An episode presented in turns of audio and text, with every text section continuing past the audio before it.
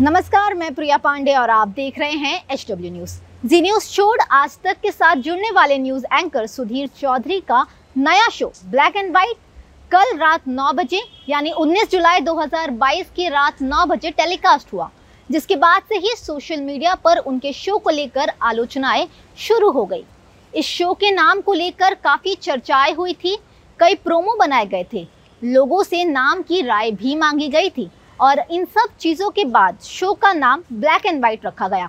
लेकिन अब इसी शो पर चोरी का नाम इस्तेमाल करने का आरोप लग गया है। इस शो को लेकर पत्रकार नवीन कुमार ने ट्विटर पर आज तक पर आरोप लगाते हुए कहा कि आज तक वालों चोरी का नाम ही मिला था। अपने तिहाड़ी के शो के लिए तीन लाख से ज़्यादा नाम आने की नौटंकीबाजी के बाद चोरी का नाम मिला सुधीर चौधरी को। कम से कम ये तो बता देते कि हमने नाम चुराया है। वो भी उसके शो का नाम जिसको नौकरी से ही निकाल दिया था। कुछ तो शर्म करते।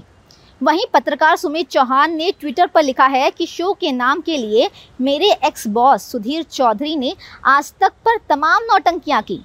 तीन लाख नाम के सुझाव मिलने का दावा किया और अंत में चोरी का नाम ब्लैक एंड वाइट रख लिया। हमारे चहेते पत्रकार नवीन कुमार आठ साल पहले न्यूज़ एक्सप्रेस चैनल पर ब्लैक एंड वाइट नाम का शो किया करते थे।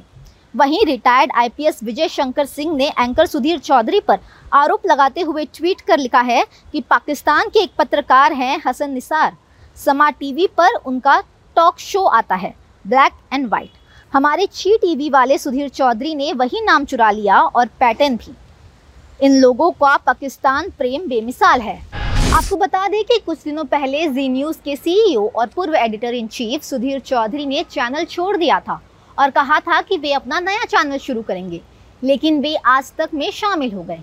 इस बात की जानकारी इंडिया टुडे समूह की वाइस चेयरपर्सन कलीपुरी ने इंटरनल मेल के ज़रिए दी थी, जिसमें लिखा गया था कि आप सभी को मुझे ये बताते हुए काफ़ी प्रसन्नता हो रही है कि सुधीर चौधरी आज तक के बतौर कंसल्टिंग एडिटर ज्वाइन करने जा रहे हैं। वे आज तक पर हमारे 100 मिलियन दर्शकों के लिए रोमांचक नया शो लेकर आ रहे हैं।